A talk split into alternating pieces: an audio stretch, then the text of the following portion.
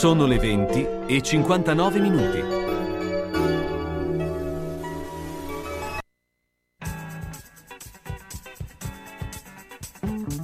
Una produzione Radio San Lucchino.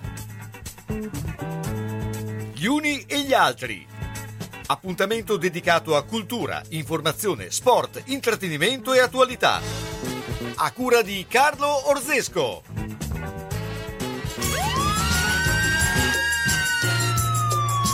Carlo Orzesco presenta Dopo cena con delitto. Con Elisabetta Contebuoni, Gianluca Corradi e con la partecipazione di Simone Metalli.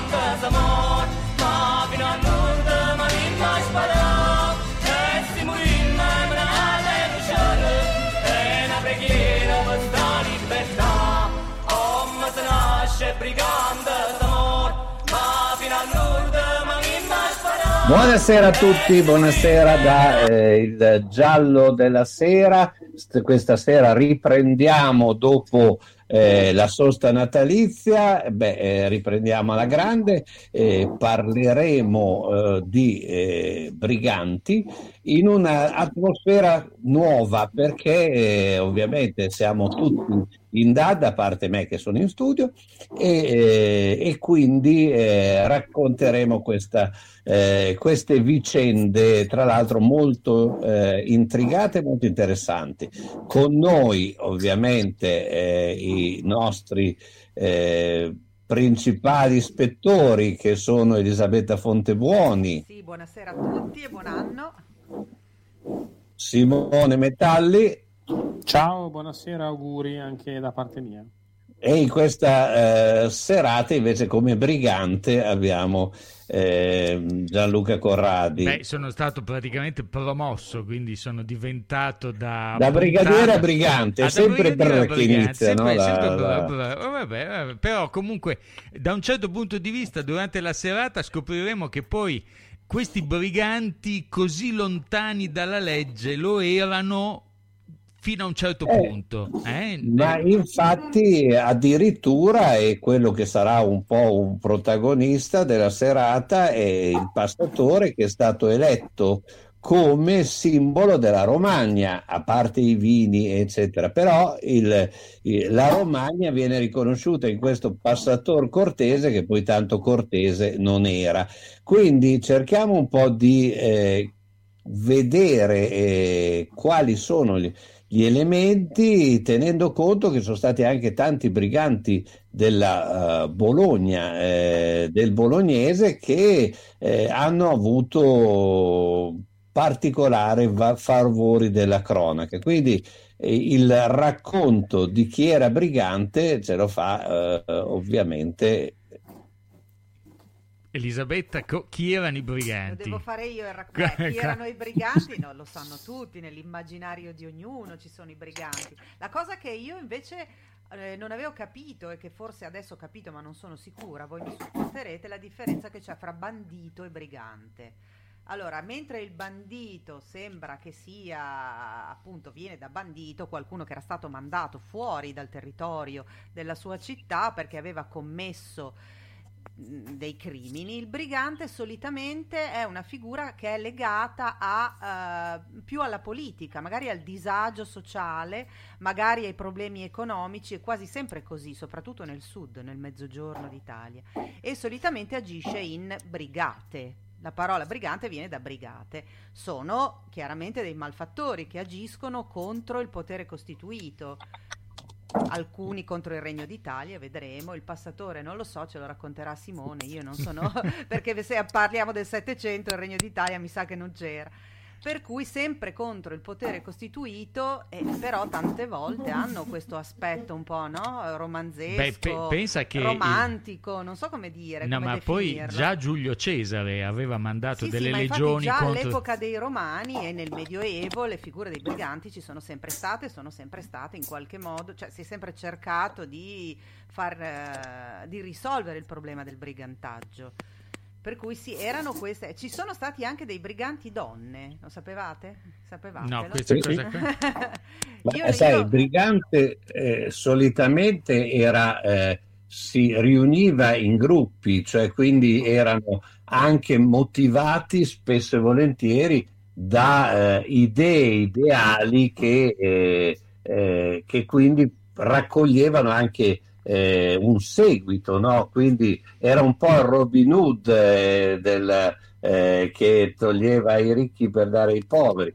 C'era questa eh, idea, Beh, insomma, che il brigante insomma, ma- non fosse solo un bandito. Magari Simone ci, ci racconta un po'. Questo, questo Robin Hood faceva poi, eh, violentava le donne, eh, rubava il bestiame, cioè diciamo che ne faceva un po' di Però tutti i non sappiamo se Robin Hood vero non lo facesse. Eh, anche lì siamo tutti eh, un po' eh, spiazzati dai racconti. Eh, però c'è da dire questo, che il, il brigante spesso e volentieri eh, camuffava le sue azioni con eh, degli ideali che poi erano veri o non veri, questi li scopriamo eh, in seguito, però effettivamente... Senti Simone, è- in- invece per te da dove parte la- la- il brigante? Allora, guarda, io ho trovato una informazioni molto interessanti che mh, il brigantaggio, inteso proprio come eh, senso moderno, si è particolarmente sviluppato e si è mh, acuito, potremmo dire, dopo l'invasione napoleonica. Perché il, eh, come diceva prima Elisabetta, tendenzialmente il brigante è uno che ha un'avversione verso contro l'ordine costituito. Napoleone arriva in Italia e diciamo rivoluziona un pochino no? quella che era lo status quo della nostra eh, nazione che non era ancora nazione. E, e quindi questa ulteriore modifica dello status quo in realtà accende ulteriormente eh, gli animi di questi diciamo, briganti queste persone che fondamentalmente vivevano ai margini della società e eh, proprio a, a, nel periodo eh, quindi di inizio Ottocento c'è un fiorire eh, molto, molto attivo. Eh, e tra l'altro Napoleone in Italia in, in, inserisce l'obbligo della leva militare. Anche questo è stato un aspetto molto interessante perché moltissimi briganti eh, di quel periodo erano in realtà renitenti alla leva e quindi si davano alla macchia e finivano per ingrossare poi le fila dei briganti, di queste squadre di briganti, di questi gruppi eh, che arrivavano anche ad avere dei numeri molto, molto importanti. Certo, anche perché una cosa fondamentale era che essendo tutti di origine più o meno contadina, eh, il, il, nel sud il, il fatto, anche, anche, anche, in Romagna, il nord, fatto di sì, togliere eh, un ragazzo per cinque anni, perché tanto durava la leva sia sotto Napoleone che sotto il Regno d'Italia, era una situazione davvero tragica per una famiglia di contadini che aveva bisogno di chi lavorasse la terra. E infatti. E pensate anche che le famiglie arrivavano a iscrivere all'anagrafe i figli come femmine. Perché, per farli sfuggire a questa, a questo, a questa mannaia della leva di cinque anni. Beh, eh, nel, eh, nel, brano che abbiamo sentito c'è proprio questo aspetto qua, cioè il brigante che raccoglie poi il, eh, il popolo, la gente, soprattutto anche per evitare naia, per, e diventa un capopopolo. Eh, è così, cioè, all'epoca era quello, il brigante, infatti il brigante se muore, cioè praticamente diventa un, eh, un ideale essere brigante non più, poi ovviamente i briganti facevano i briganti in, in linea di massima, però il, c'era sempre questo aspetto del, eh, del, dell'essere contro il potere costituito. E noi andiamo in pubblicità e dopo parliamo del passatore. Per riparazioni, sostituzioni e motorizzazioni di tapparelle rivolgiti a DA Service Automatizzare la tapparella permette maggiore durata nel tempo e minore fatica, senza necessariamente fare opere murarie. Per questo DA Service, con la propria esperienza, con prezzi vantaggiosi e preventivi gratuiti, ti offre la possibilità di avere ottimi risultati e comodità con tapparelle coibentate in alluminio, che non scoloriscono e non si imbarcano nel tempo, sfruttando i bonus per il risparmio energetico. Chiama DA Service 392 234 74 24. Assistenza 7 giorni su 7. Tapparella nuova? Lascia che piova. DA Service di Dagui Giovanni ha tantissime recensioni positive a Bologna, una garanzia sul servizio svolto.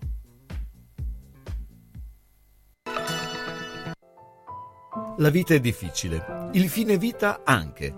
Per questo, quando arriva il momento, Bologna Onoranze si occupa di tutto dalla cerimonia alle onoranze, dalla burocrazia al sistemare le questioni successive, come pensioni, problematiche bancarie, successioni, il tutto con competenza e ampia professionalità. Bologna Onoranze dei fratelli Calzolari, a San Lazzaro, via della Repubblica 74, telefono 051 46 70 52.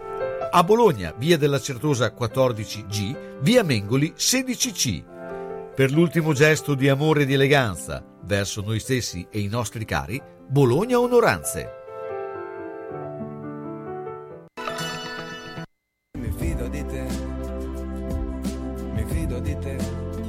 Presso l'ortopedia sanitaria e erboristeria di Casteldebole, via Audi 4A, troverete cortesia e professionalità. Tanti prodotti naturali per qualsiasi problema come cistiti, candida, insonnia, colesterolo, psoriasi, prostata e poi creme e saponi per il corpo e il viso senza parabeni e petrolati. Nel reparto di sanitaria, calze collana autoreggenti, compressione 70-140, gambaletti classe 1 e 2, body, ginocchiere, cavigliere, slip erniali, apparecchi medicali, misura pressione professione tense e magnetoterapia. Nel settore ortopedico, scarpe, ciabatte, busti, corsetti, tutori, carrozzine, stampelle e tutto per i diversamente abili. L'ortopedico riceve il suo appuntamento per plantare su misura per bambini e adulti. Noleggio per tutti gli utenti. Convenzionato con ASL. Chi si presenta a nome di Radio San Luchino avrà uno sconto speciale. Un omaggio a tutta la gentile clientela. Informazioni 051 619 88 18. Su appuntamento a disposizione anche il podologo callista, sedute di magnetoterapia, prestoterapia, tense terapia. Manini Abbigliamento, nella storia del vestire bene, sia per lui che per lei. Classico, elegante, da cerimonia. A San Lazzaro, in via Iussi 18. Manini Abbigliamento, la classe non è acqua e non si veste. Manini ti veste. E come? E bene.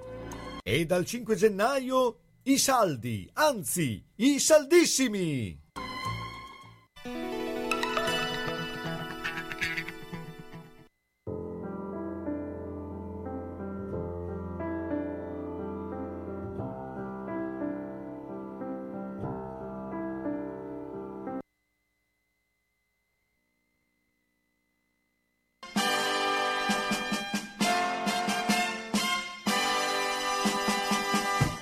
Teatro di Forlimpopoli, ovvero una delle mirabolanti gesta del famoso brigante Stefano Pelloni, detto il Passatore, narrata in un foglietto volante originale del primo Novecento. È oscura l'aria, la notte cade di Forlimpopoli sulle contrade. La città tutta dorme assopita, solo in teatro ferve la vita.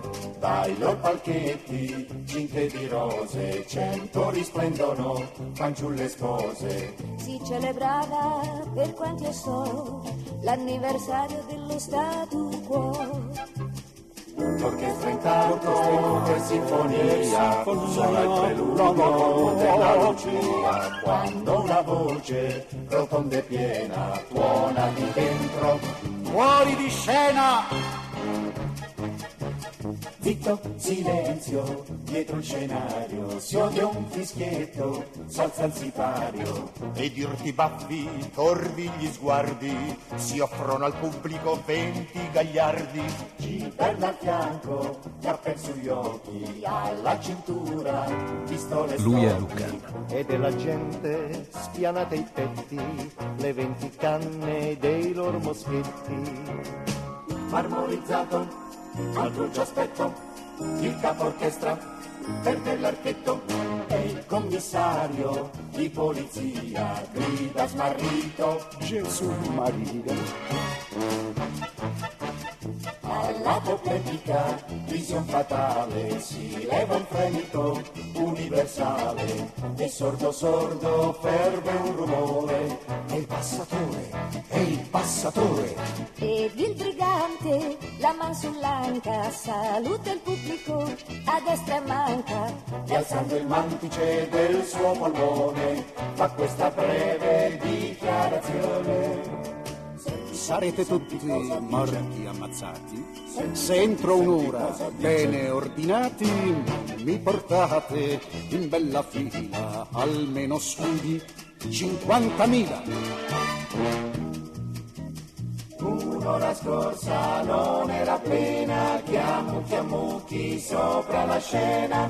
Al passatore stavano davanti 50.000 scudi sonanti. Allora volgendosi agli uditori dice inchinandosi a quei signori. Del vostro prestito grato vi sono e com'è il metodo vi lascio un buono. Così dicendo, tutto il drappello al colto pubblico fa di cappello. per fianco destro passo ordinario avanti arch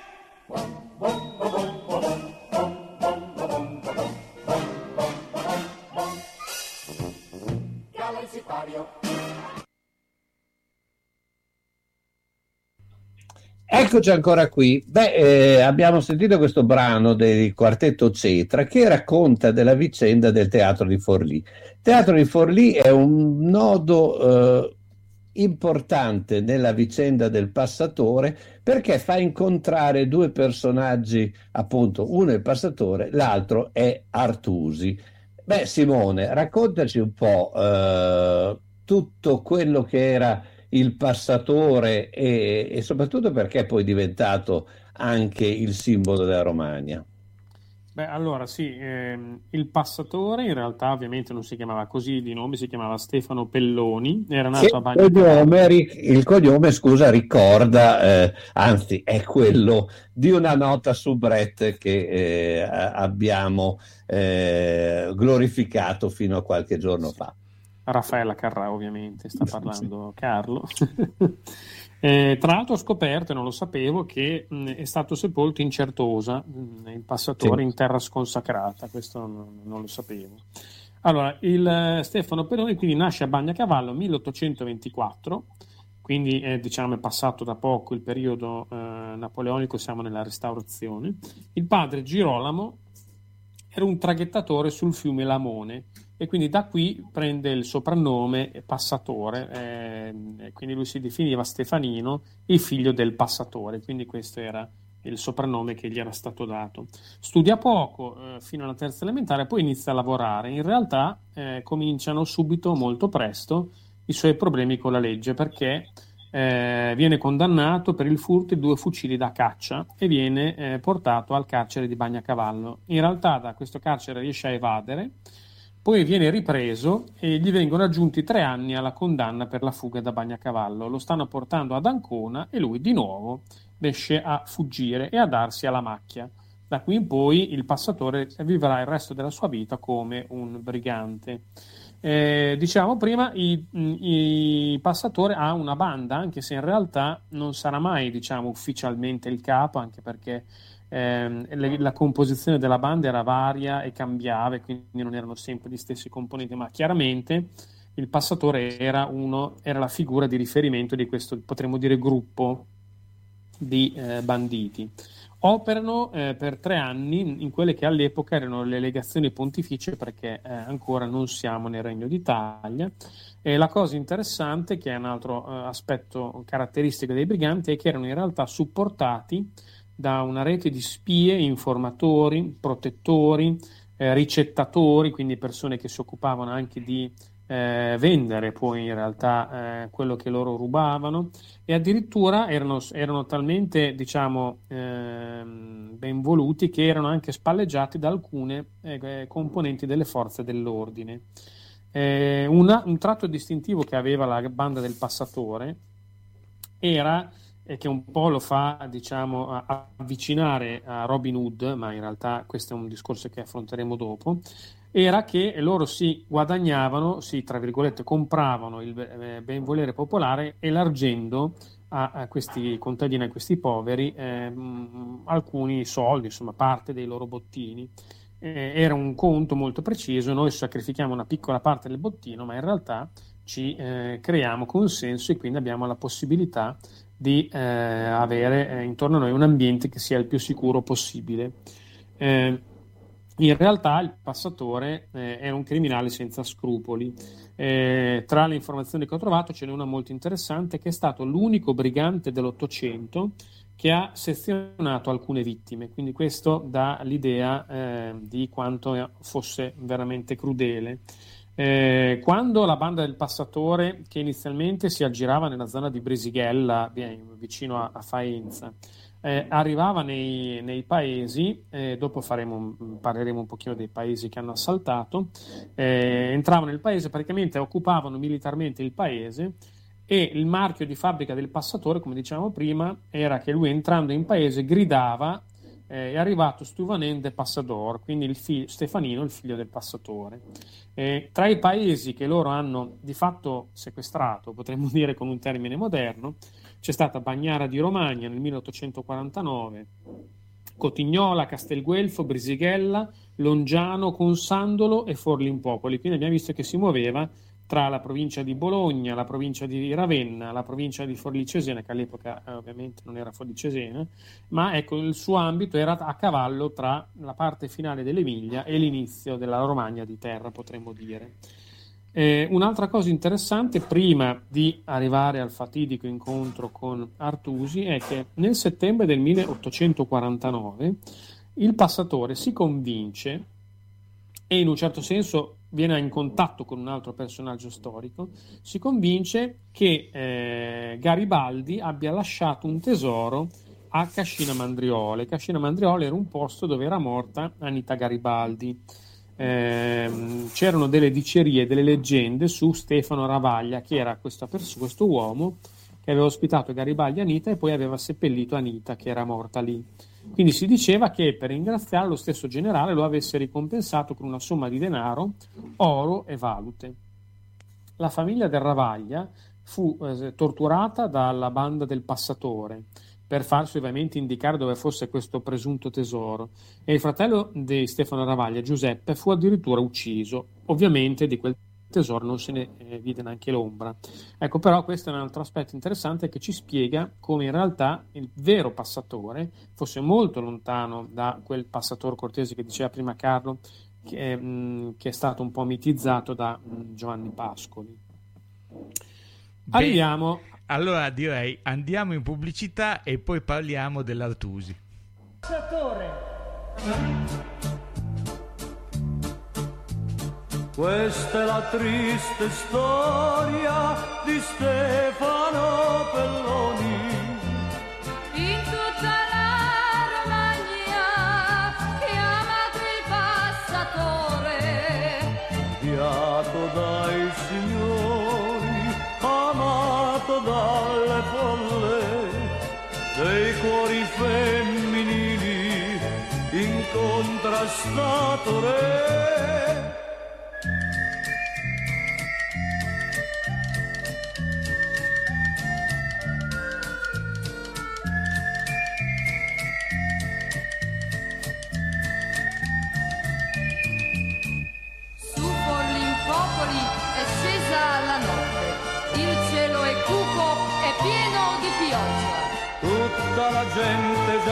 Chiusa in teatro, lungo le mura serpeggia il mistero.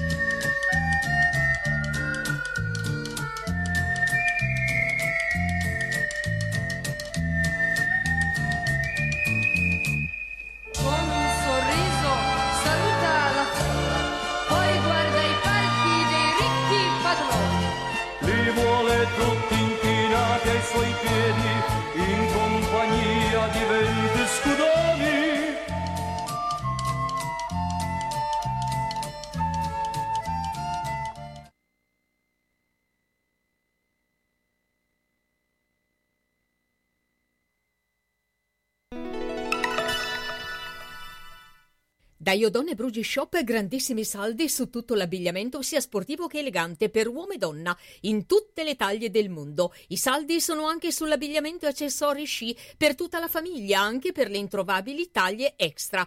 Gli sconti vanno fino al 70% e anche durante i saldi da Iodone Brugi Shop è possibile pagare in tre rate senza interessi o costi aggiuntivi. Più bazza di così, approfittatene subito. Iodone Brugi Shop vi aspettano a Bologna in zona Ospedale Sant'Orsola, in via Giuseppe Bentivogli 13A. A disposizione della clientela, garage gratuito a lato negozio. Iodone Brugi Shop sono sempre due taglie più forti di tutti.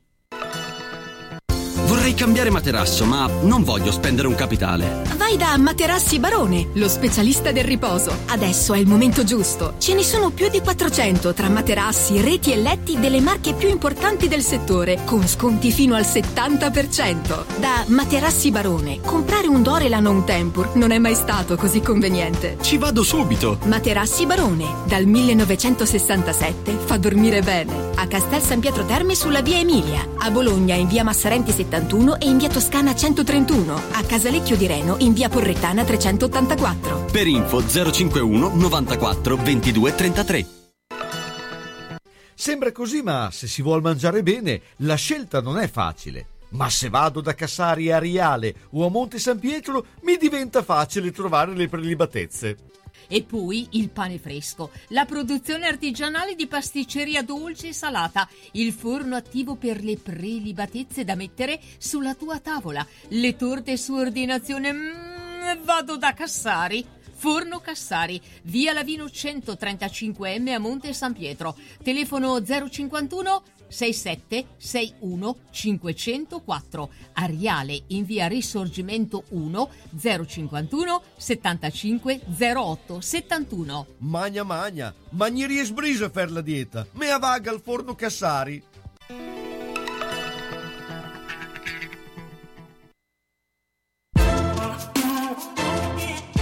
Radio San Luchino. Segui le nostre dirette anche su Facebook. È facile, basta digitare facebook.com Radio San Luchino. Radio San Luchino è sempre con te.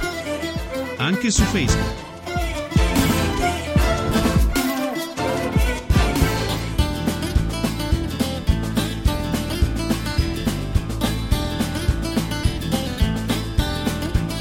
Avrei preferito che ci fosse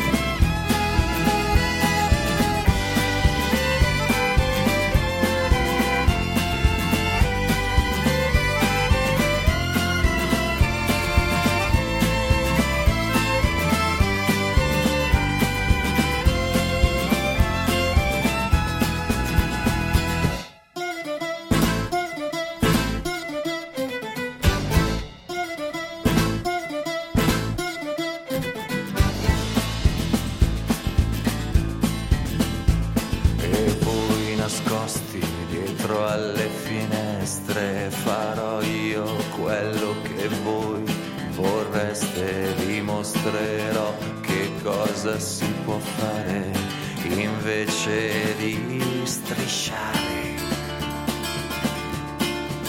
Così domani sui giornali leggerete che un bandito ha preso a calci l'ordine costituito topi e gli sciacalli e voi lì ad ascoltarli. Poi ritorno al presente e ti riesco a sentire, ci siamo, lo so che stai per uscire, respiro profondo, mi metto tranquillo, si apre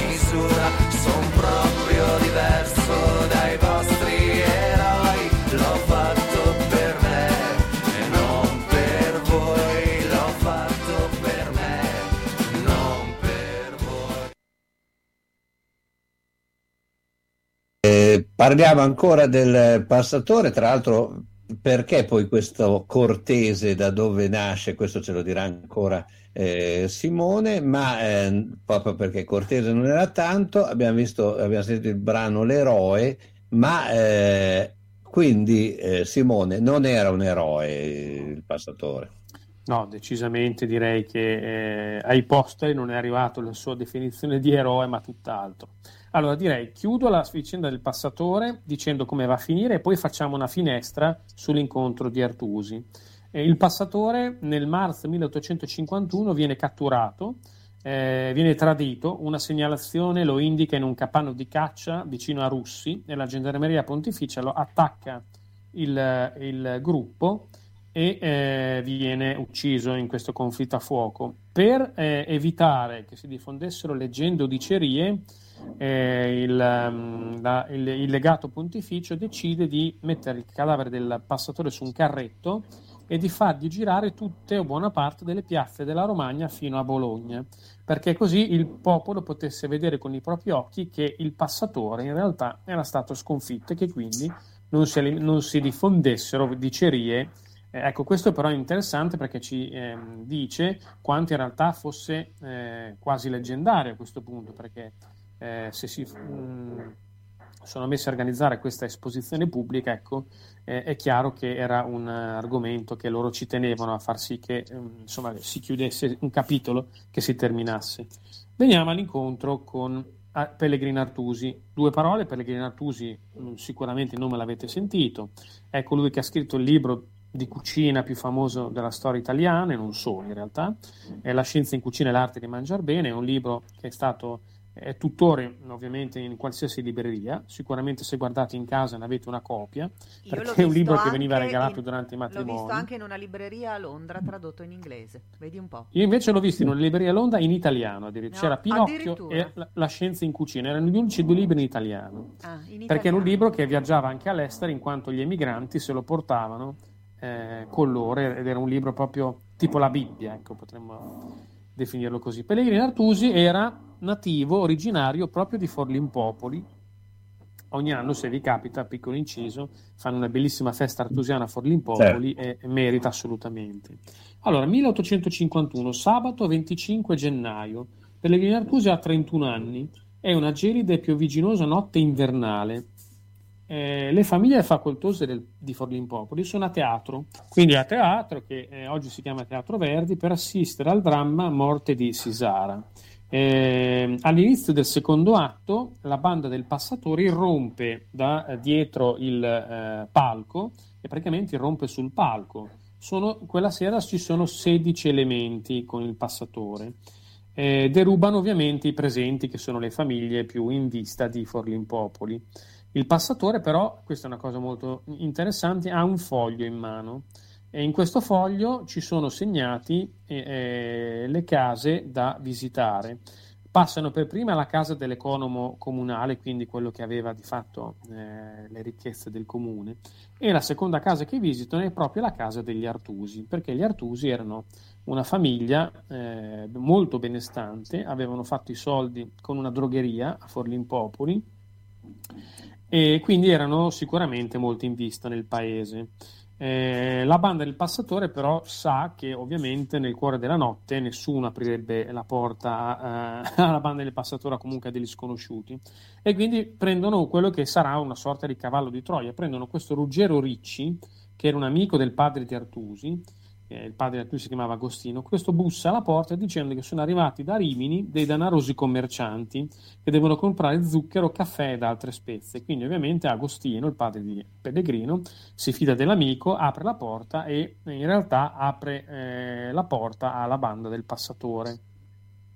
Eh, è, un, è, un, delirio perché la banda del passatore ruba mille scudi, che è una cifra clamorosa per l'epoca, gioielli, vestiti, e eh, la 24enne sorella di Artusi, che si chiamava Geltrude, subisce violenza. Le altre sorelle riescono a nascondersi, ma lei in realtà viene di fatto violentata, poi scappa mm, sopra i tetti e verrà ritrovata in stato di shock. Purtroppo questa Geltrude eh, porterà per il resto della sua vita i segni di questa notte perché verrà rinchiusa in manicomio eh, dove morirà a soli 49 anni.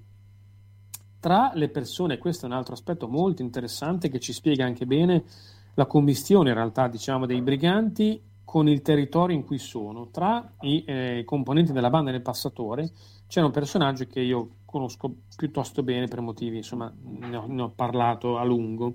C'è questo Don Pietro Vangimigli, che era un prete, eh, un prete di Tredozze, tra Tredozze e Modigliana, era un prete che era, diciamo, era più amante delle donne e dei soldi che in realtà eh, del suo, eh, delle opere caritatevoli o delle anime dei, eh, dei suoi insomma, dei cittadini insomma, dei paesi che doveva seguire. Eh, Don Pietro Valgimini, tra l'altro, viene, ha fatto anche degli anni di galera, dopodiché è uscito dalla galera, eh, è stato trasferito, ma nei paesi dove andava, diciamo che i mariti tendenzialmente si lamentavano del fatto che le proprie mogli eh, passavano molto più tempo in canonica da quando era arrivato Don Pietro Valgimigli rispetto a prima. Eh, non vogliamo approfondire le tue conoscenze con Don Freddy perché l'hai anticipato in una certa maniera. La, lasciamo un velo sulle tue conoscenze eh, con eh, Don, eh, il, Don, Pietro. Don Pietro Valgini, sì, è un, è un, personaggio storico molto interessante. Artusi, questo è per chiudere, eh, dopo questo evento, quindi questa, sera, questa notte tragica, eh, decide che la Romagna e Forlimpopoli non sono più posti sicuri e quindi da quella notte decide di trasferirsi a Firenze, che era una città in cui in realtà lui aveva già, eh, insomma, per motivi di lavoro era già soggiornato. E da lì ai prossimi 60 anni lui andrà a abitare a Firenze, quindi non tornerà più a Forlimpopoli, eh, ma quel ricordo lo perseguiterà per il resto della sua vita. Pubblicità.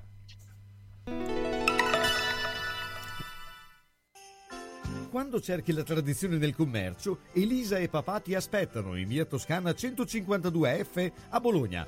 Le colazioni con le paste fresche, il pane che arriva dal forno, i prodotti per fare i dolci in casa e quelli classici da dispensa. Insomma, il bar e la latteria come una volta. Elisa e papà ti aspettano in via Toscana 152F a Bologna, in San Rufillo, telefono 351 616 25 51. La latteria e il bar insieme con le cose che addolciscono la tua giornata. Che festa!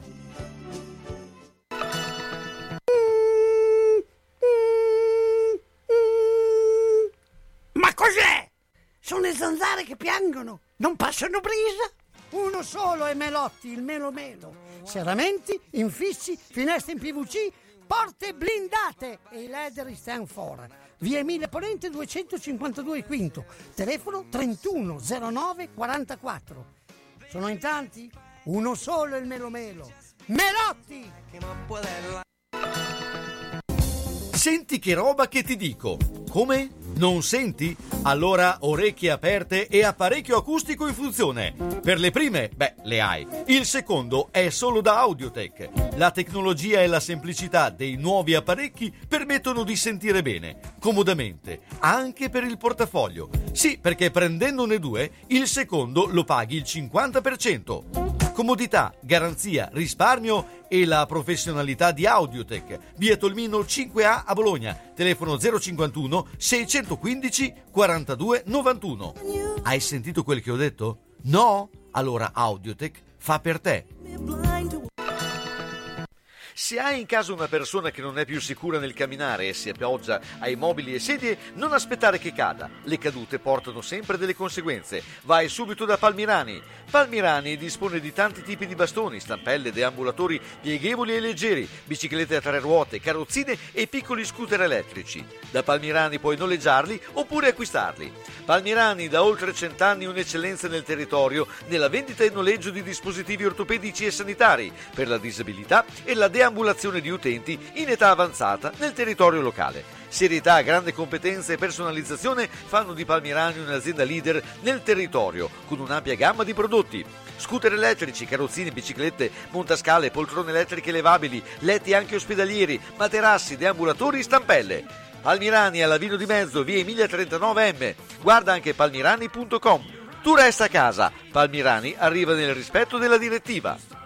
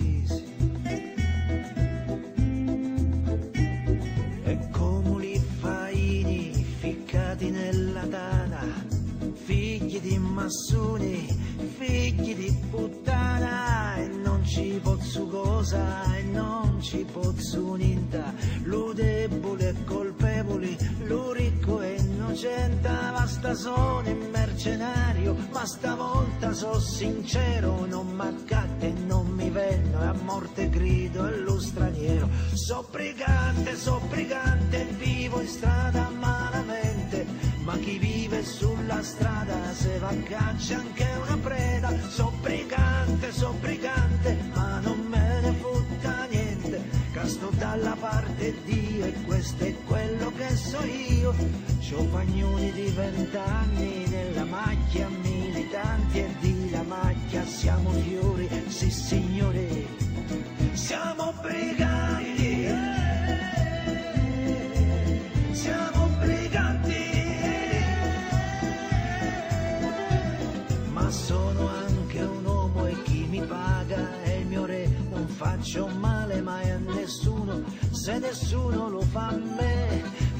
Francisi savoiardi, come lupi affamati, una razza che mangiava polente e due patate. Stavo buono a casa mia, come siano padre eterno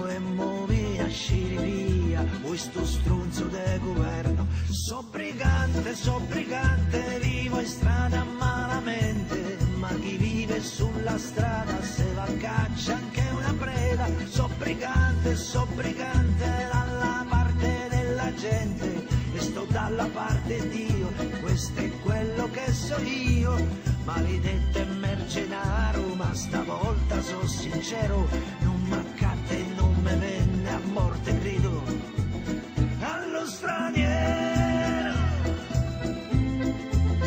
allo straniero so brigante so brigante vivo in strada malamente. ma chi vive sulla strada se la caccia anche una preda. So brigante so brigante, ma non me ne frutta niente, gasto dalla parte di Dio, questo è quello che so io, e so brigante, so brigante, cappellaccia e schioppo in spalla, e in fronte all'invasore, già spara l'ultima palla, so brigante, so brigante, dalla parte della gente, loro vivono dei frutti umani di noi tutti, su magnoni di vent'anni e dalla macchia, militanti e di la macchia, siamo fiori, sì signori, siamo briganti,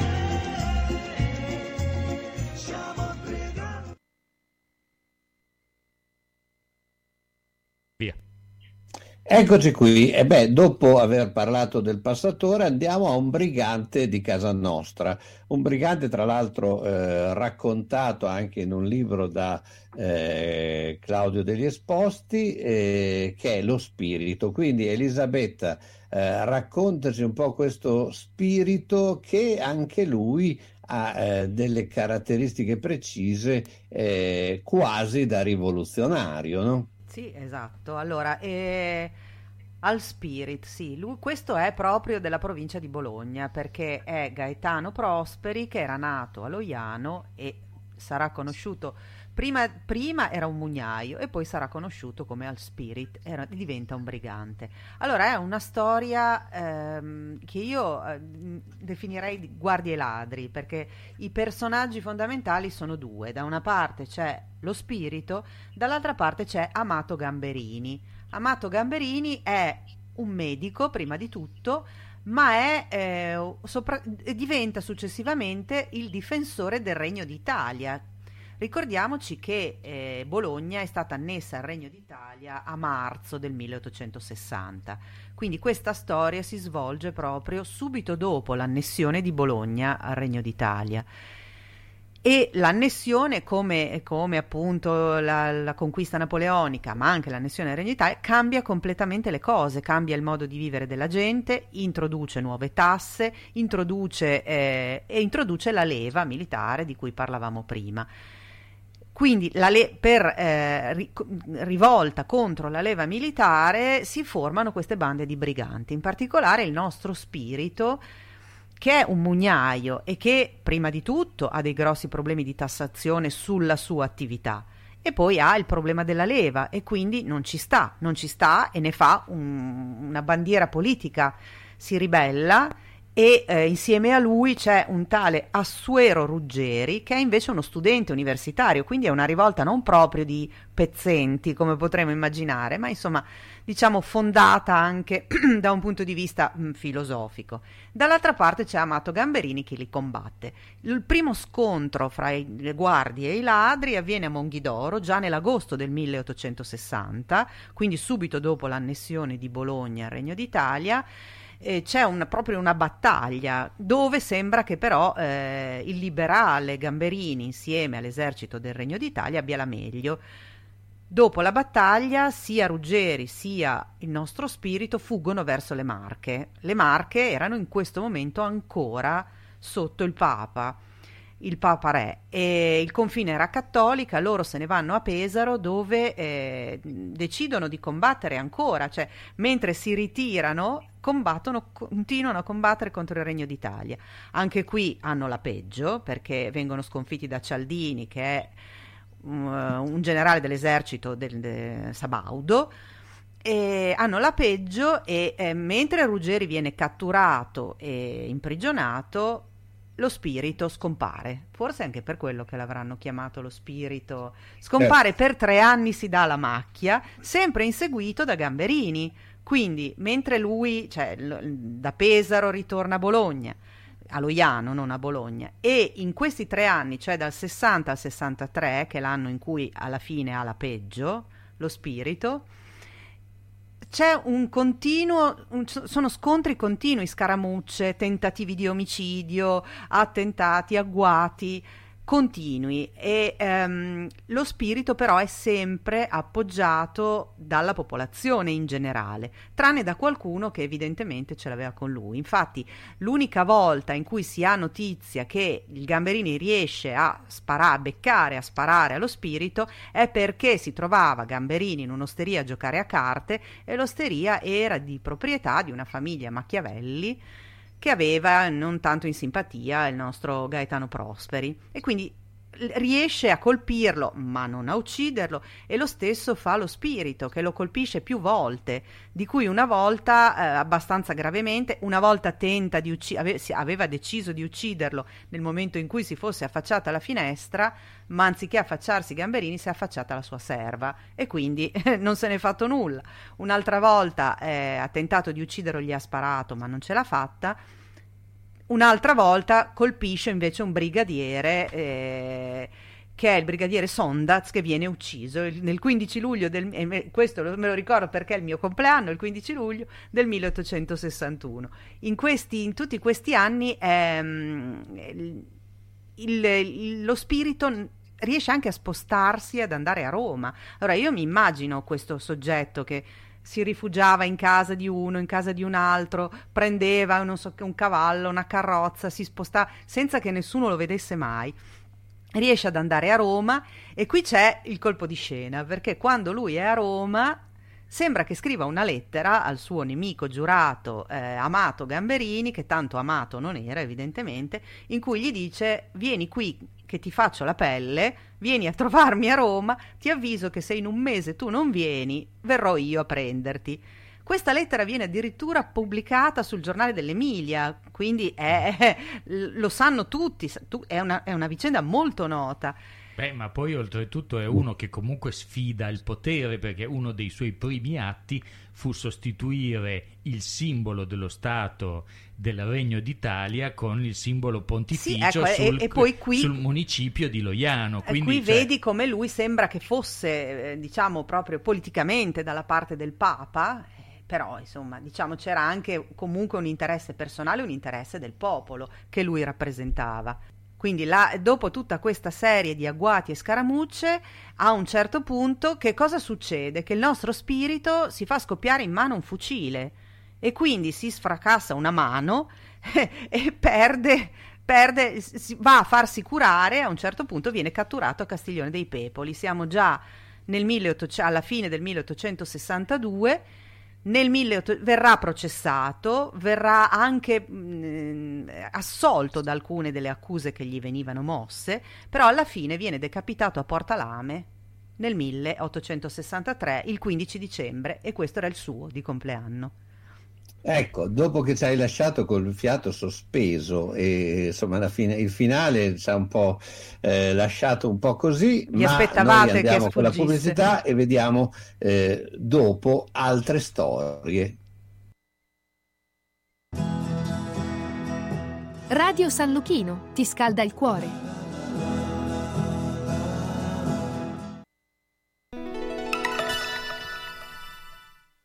Autocarrozzeria Losi ripara il veicolo in sole 24 ore. Dal 1961, riferimento per l'auto di ogni marca, da riverniciare, lucidare, con esperienza e professionalità.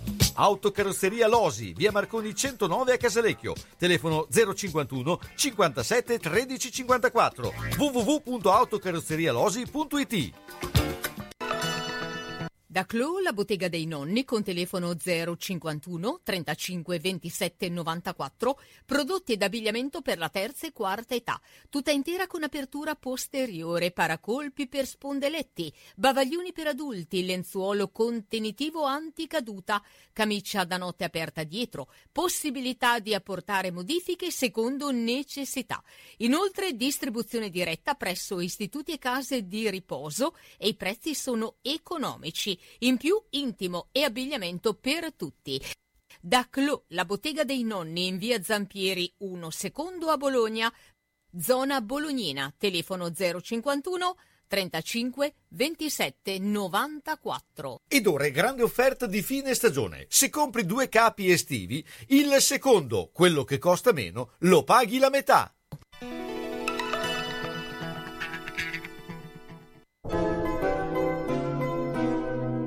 Sono le 21 e 57 minuti. State ascoltando Radio San Lucchino. Cari signori, mo vi racconto la vera storia di un brigante. Antonio Franca era il nome e era per tutto un bravo guaglione.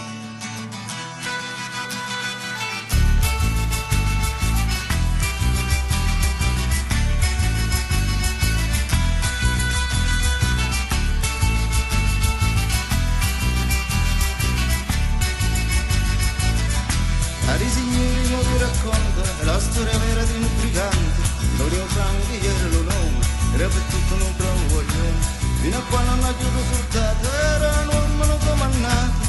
La notte segnava l'amore, e la gente donava il cuore.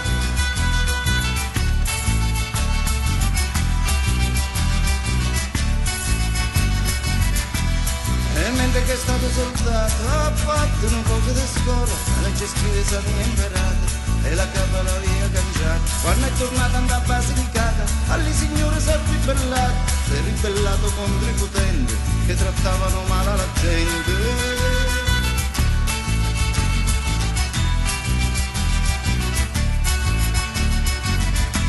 Ma Lusini che di lo paesi, caro di ignorante, carcerato voleva mannare così su cacciava per nanno. Noi giorno ha trovato una scusa, una lettera in mano l'ha mise e ne ha chiesto con tanta bontà, allo prefetto tu l'hai a buttare.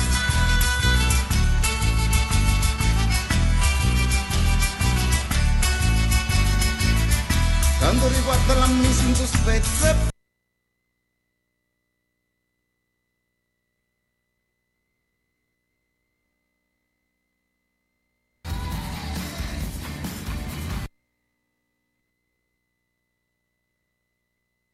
Eccoci qui, allora da Prosperi a Prospero o, o viceversa il passo è molto breve, quindi il nostro brigante di stasera che è Gianluca ci racconta del eh, Prospero. Prospero Baschieri, pensa che eh, torniamo un po' indietro perché in realtà insomma questi briganti poi alla fine erano sempre, sono stati riconosciuti come eh, dei fuorilegge, ma c'è chi sta lottando ancora oggi per fargli avere uno status eh, di eh, insurrezionalisti, da, di, di nazionalisti a tutti i costi.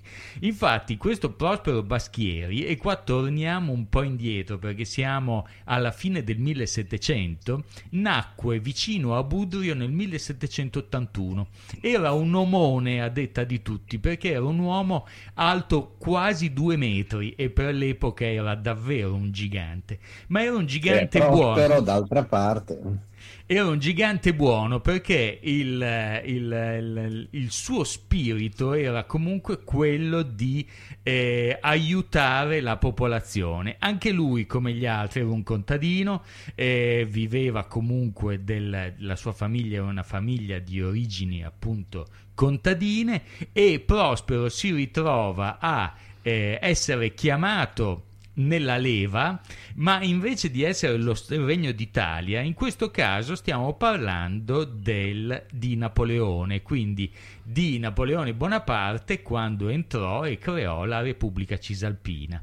E anche per la Repubblica Cisalpina il- il, ehm, la leva durava cinque anni e eh, il nostro Prospero fece i primi tre anni di servizio militare e poi scappò e si diede alla macchia.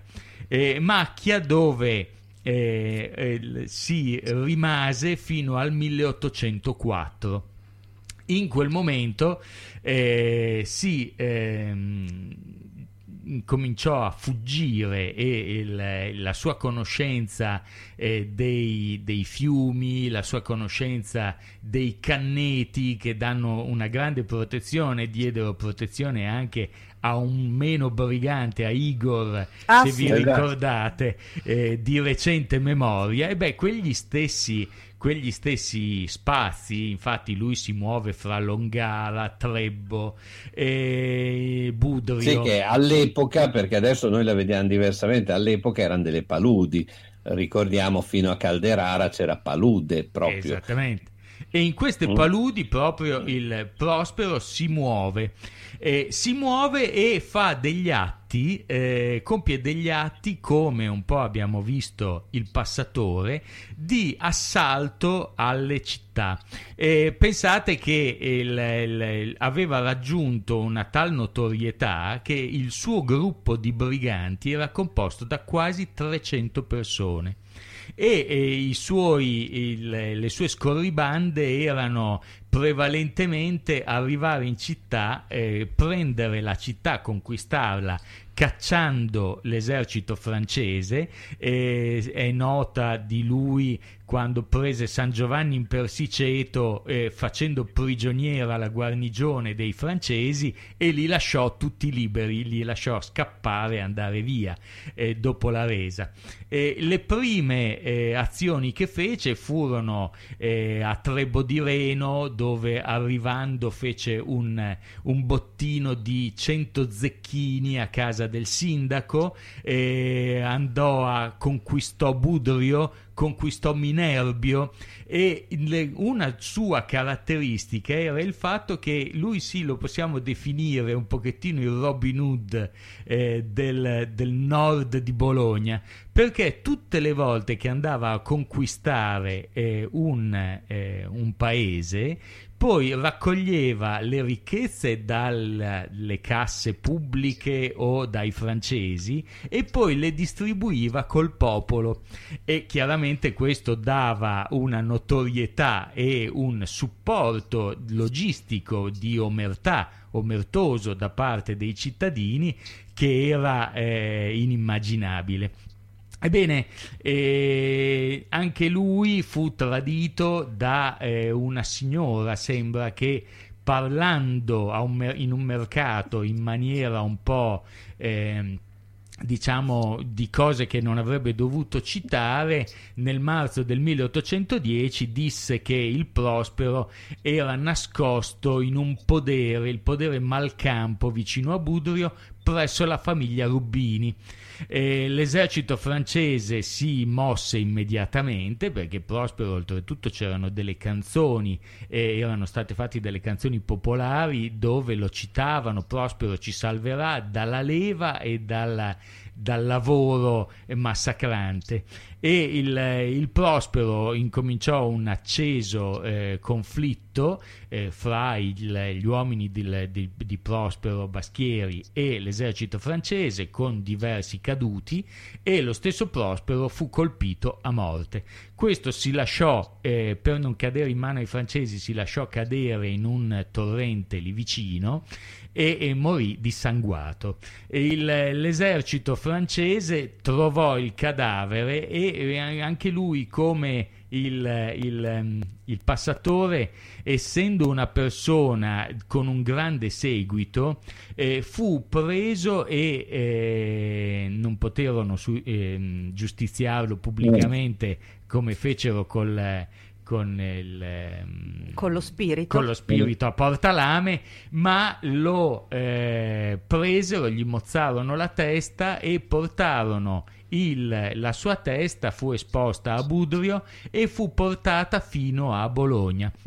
Oltretutto fu fatta contro il povero Prospero anche un'azione di controinformazione, per cui furono assoldati degli scrittori di canzoni e fu eh, eh, creata una canzone dove lo si ride- rideva e dove si diceva finalmente alla fine la tua eh, testa beffeggiata eh, fu messa in piazza e qui insomma devi rimanere.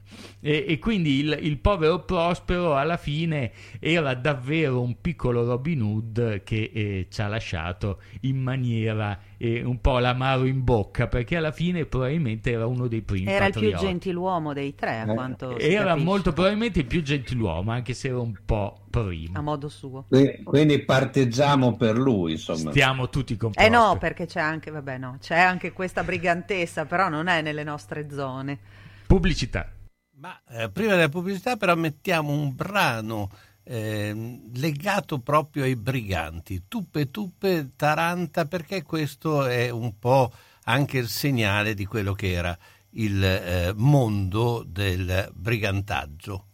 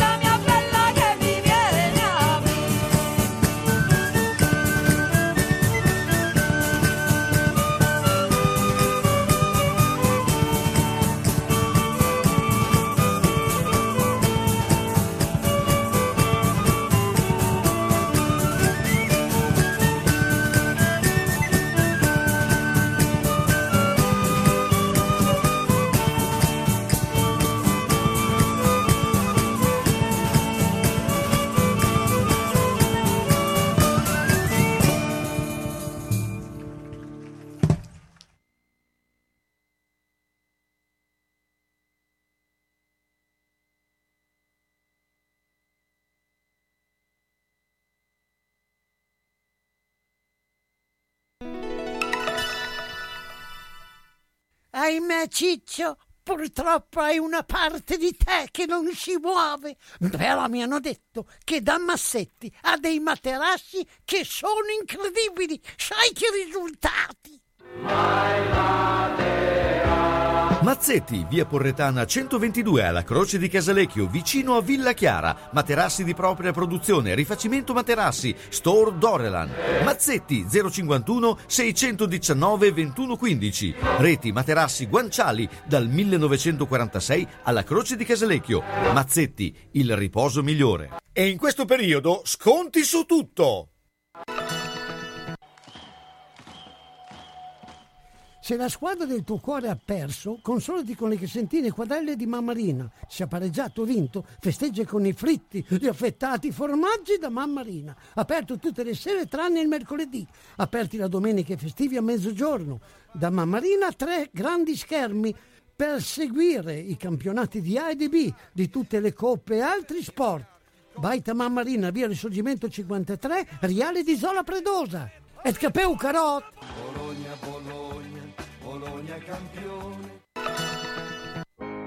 Magagnoli ad Argelato è lieto di presentarvi un'ampia gamma di camerette e bagni pratici e confortevoli, le nuove cucine living, le ambientazioni adatte alla tua casa, con nuovi colori e accostamenti che cambieranno il volto del tuo appartamento. Con il servizio su misura, stesso prezzo, arredi ogni angolo della casa, mansardo, sgabuzzino. Insomma, Magagnoli vuole per te solo il meglio. Magagnoli è ad Argelato, zona artigianale, via degli artigiani 3-5. Per la sicurezza di tutti è gradito l'appuntamento. Telefona 051 89 70 70 oppure 347 57 76 881. Magagnoli Arredamenti, da sempre il meglio. Alla macelleria storica di Marco Borgatti trovi salumi artigianali, salsiccia fatta in proprio, carni italiane certificate di prima qualità, polpettoni e arrosti farciti di propria produzione, a prezzi concorrenziali e con consegna a domicilio. Aperti tutti i giorni, dalle 7 alle 13, venerdì anche dalle 16.30 alle 19. Cerchi la carne buona? La trovi a Ponte Ronca, in via Risorgimento 408-3, alla macelleria storica di Marco Borgatti, telefono 051 75 64 17. E buona ciccia a tutti!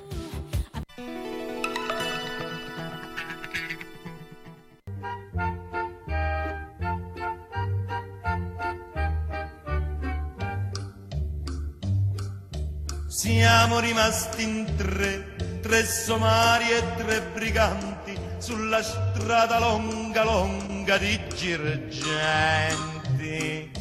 Sì, ma se stasera se incontriamo la corriera, uno balza sull'accione, una acciuffa il postiglione, due sorvegliano di fuori, uno spoglia il viaggiatore e ce ne andiamo. Ma se siamo tre, tre somari e tre briganti, solo tre. Ai,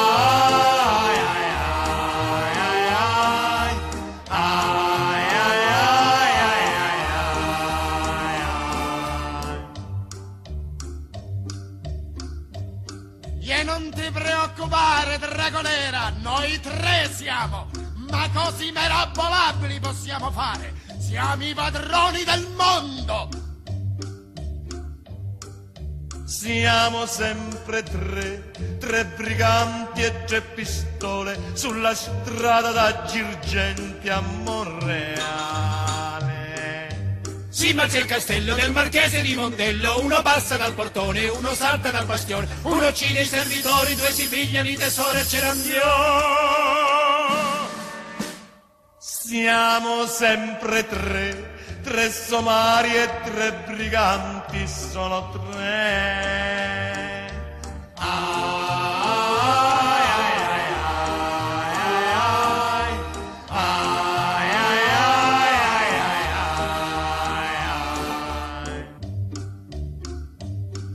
Perché fai quella faccia arcipigliata, dragonera? Comandaci che noi contro tutti possiamo andare, anche contro i ciclopidi. Siamo sempre tre, tre briganti e tre somari sulla strada da Girgenti a Misillameri. Ma se tu proponi di piombare sui borboni, uno gira l'avamposto, l'altro attacca il fronte opposto, uno sfodera il trombone, l'altro balza sul cannone, uno lega la vedetta, l'altro ammazza la staffetta, uno attacca gli artiglieri e li prende prigionieri, uno piomba sull'alfiere e gli strappa le bandiere, un intanto fa man bassa sopravvivere la cassa, un impegno in un duello generale e colonnello, una ciuffa con la mano il maggiore e il capitano, un infizio col pugnale il sergente e il caporale, e intanto a poco a poco tutto quanto a ferro e fuoco, i nemici non c'è scampo quando c'è in campo, il borbone se la squaglia, abbiamo vinto la battaglia, vi vorrò. Siamo sempre tre, tre somari e tre briganti, un, due, tre. Ai, ai, ai,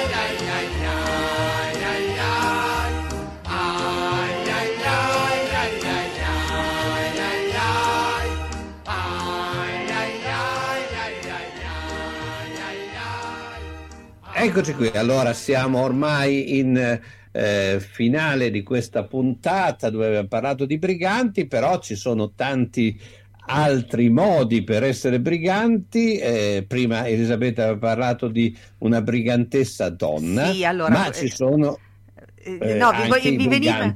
Scusa Carlo, vai. No, ma dimmi le, le brigantesse donne. Le brigantesse donne non sono tantissime, soprattutto se consideriamo l'epoca del brigantaggio tra il- la fine del Settecento e la fine dell'Ottocento, però ce n'è una che è anche citata nei libri di storia che si chiama Ava Michelina de Cesare ed è anche citata in alcune canzoni, tra cui una di Eugenio Bennato. Lei viveva nel, era nata in una famiglia contadina del Casertano e quasi subito, fin da bambina, si era data al brigantaggio perché non aveva altro, evidentemente, sostentamento e si era ehm, ehm, accompagnata con un ufficiale dell'esercito borbonico e ehm, era però diventata lei il capo della sua banda. Infatti dicono che avesse un fucile a due colpi che solitamente avevano solo i capi, quindi lei era un capo rispettato della banda e ha due curiosità, ci sono due curiosità a proposito della Michela De Cesare. La prima è che lei ha, un, se voi cercate ci sono un sacco di foto, usava la fotografia come eh, modo per farsi conoscere e per... eh, Creare il mito. creare il mito già allora, quindi c'è un antelucano, proprio prima di Instagram c'era la Michelina di Certo. Cesare. E però la povera, io mi veniva in mente prima, mentre Simone raccontava del passatore portato in giro su un carretto per le vie dell'Emilia Romagna e l'altro decapitato, che- lei invece fu denudata, fotografata nuda e appunto la sua foto che lei aveva usato come uno strumento per diffondere il mito poi eh, le si è ritorta contro. un po' Instagram dei giorni nostri. Esatto. Sì. E, come, e, e sempre su quell'onda lì volevamo chiudere oggi anche con i, i briganti del 2000 eh? e quindi insomma un po' gli hacker, Eh, quelli che si riuniscono in, in bande. Ebbene, uno dei più grossi hacker eh, italiani è stato un bolognese e si chiama Corrado Fabbri, ha, ha servito lo Stato nelle patrie galere per una decina d'anni a causa dei suoi reati informatici e oltretutto adesso ha scritto anche un libro che si chiama Lord Kelly, che probabilmente era il suo nickname nel mondo dell'informatica, dell'informatica e del- di quel dark web eh, di cui ogni tanto si sente parlare. Bene, eh, Corrado Fabbri si ritiene un Arsenio Lupin, un, rad- un ladro gentiluomo e una delle cose di cui si è sempre vantato, a parte aver capito, dice, dopo dieci anni di galera che probabilmente bisognava essere un po' più vicini alla legge di quanto non è stato eh, nella sua vita, il, eh, lui si vanta del fatto che tutte le truffe, tutti gli attacchi informatici che ha compiuto nella sua carriera eh, non hanno mai lasciato un grande segno ai- alle sue vittime e quindi nessuno ha mai dovuto, come dice lui, rinunciare a una cena o a un pranzo a causa delle sue scorribande. E quindi questo è uno di quei briganti del, del nuovo secolo. Certo, anche perché poi c'è tanti modi per essere briganti. Simone, aveva anche una cosa particolare per Eh, i nigeriani? Ah, allora, una delle truffe, diciamo, potremmo dire truffa ai briganti in realtà, perché anche questo è un gruppo organizzato. È una truffa che a me è capitata di sentir raccontare da un investigatore privato e poi in realtà penso sia successo un po' a tutti noi. A un certo punto arrivano queste mail eh, da paesi africani tendenzialmente ehm, in cui ti dicono che un personaggio noto o nobile ha un deposito di soldi che deve far uscire dal paese, quindi ti chiedono i dati della tua eh, codice bancario perché così te li possono girare in cambio di una percentuale del premio. Ecco, però questo è, e quindi ovviamente eh, adesso non so se c'è mai cascato qualcuno, probabilmente penso di sì, evidentemente, perché insistono, quindi vuol dire che con la, la pesca a strascico tirano su qualcosina. Ecco, però nell'ambiente è molto nota questa truffa ed è di fatto un'organizzazione sì, criminale in cui questi briganti moderni eh, organizzano tutto a tal punto che se poi tu vai veramente nei paesi per eh, insomma, eh, andare avanti in questo, in questa, approfondendo questa, questa proposta, ti presentano dei finti funzionari, quindi insomma, c'è tutto un discorso molto complicato. Però ecco sì, questi sono un altro tipo di brigantaggio mo- moderno, potremmo definire. Bene, noi eh, siamo in conclusione di questa eh, serata. eh, abbiamo già in programma per la prossima settimana un'altra eh, esclusiva e soprattutto una sorpresa eh, che non vi diciamo ovviamente. E Parleremo sempre di bande. di bande, allora di banda larga e banda eh, stretta. No, sarà, Non musicale, non musicale. Cercheremo. Bene, eh, chiudiamo e intanto eh, ringrazio i nostri due ispettori, eh, Elisabetta Fontebuoni e Grazie Simone Carlo, Montaldi. buonasera. Grazie, ciao a tutti. Quindi buona serata. Gianluca la prossima settimana si vestirà di- da banda. Banda Passotti era- la prossima settimana e oggi eri brigante. Esatto, dismetto il fucile a tromba colpi. e il cappello da passatore e mi, mi preparo con La il, mascherina vestitino, nera. il vestitino a righe e la mascherina nera. Bene, e quindi noi eh, chiudiamo questa serata che è stata una serata eh, piuttosto piena di eh, personaggi e soprattutto di racconti eh, con un brano di eh, Francesco Guccini, quelli che non, eh, che insomma un po' racchiude tutto quello che abbiamo eh, raccontato. Poi eh, diamo i classici appuntamenti eh, per quanto mi riguarda. eh, ci sarò eh, sabato pomeriggio che riprenderemo a parlare tra sport e spettacolo in un pomeriggio dove eh, insomma racconteremo e saremo anche in attesa della partita con eh, il Napoli di questo campionato calcistico piuttosto strano e particolare. Poi ovviamente lunedì avremo eh, due ospiti importanti, eh, saranno Franz Campi e eh, Andrea Innesto, ma con tutti gli altri che eh, solitamente poi proponiamo. Grazie a tutti, quelli che non, grazie ancora a eh, Elisabetta Tornabuoni, eh, Fontebuoni, a ehm, Simone Metalli, a Gianluca Corradi e quello che non.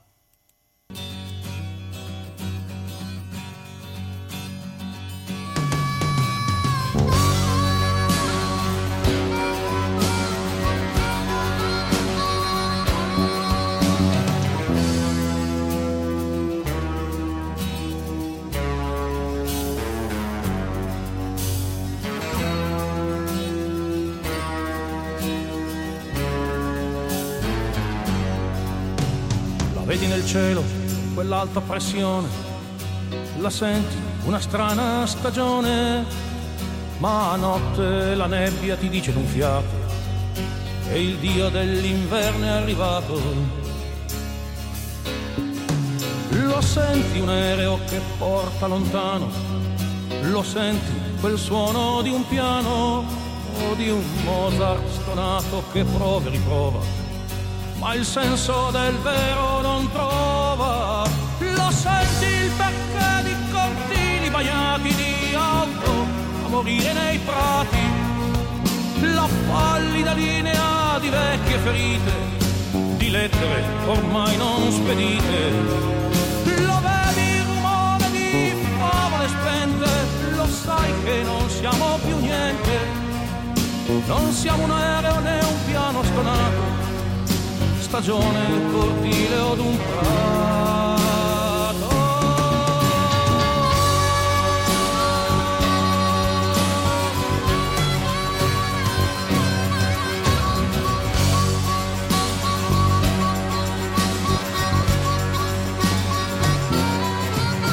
Conosci l'odore di strade deserte che portano a vecchie scoperte a nafta, telai, ciminiere corrose, a periferie misteriose e a rotaie implacabili per nessun dove, a letti, a brandine, ad alcove, e lo sai che colore hanno le nuvole basse e i sedili di un'ex terza classe, l'angoscia che da una pianura hai voglia di me e della vita, di un giorno qualunque, di una sponda brulla, lo sai che non siamo più nulla, non siamo una strada né malinconia, un treno, una periferia. Non siamo scoperta né sponda sferita, non siamo né un giorno né vita.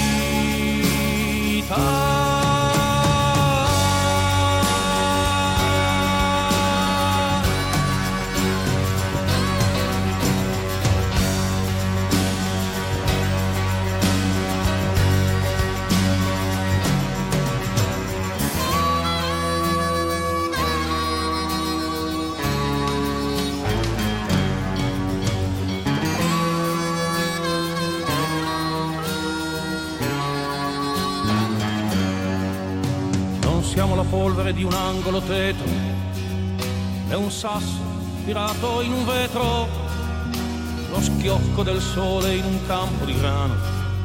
Non siamo, non siamo, non siamo. Mm, si fa strisce il cielo e quell'alta pressione è un film di seconda visione. È l'urlo di sempre che dice pian piano, non siamo, non siamo, non siamo.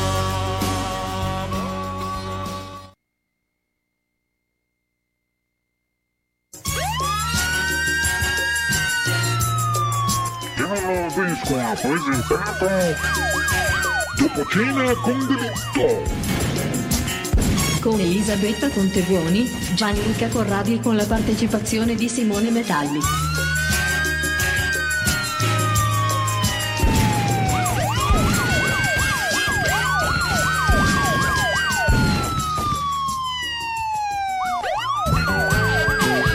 Radio San Luchino abbiamo trasmesso Gli Uni e gli Altri. Appuntamento dedicato a cultura, informazione, sport, intrattenimento e attualità. A cura di Carlo Orzesco.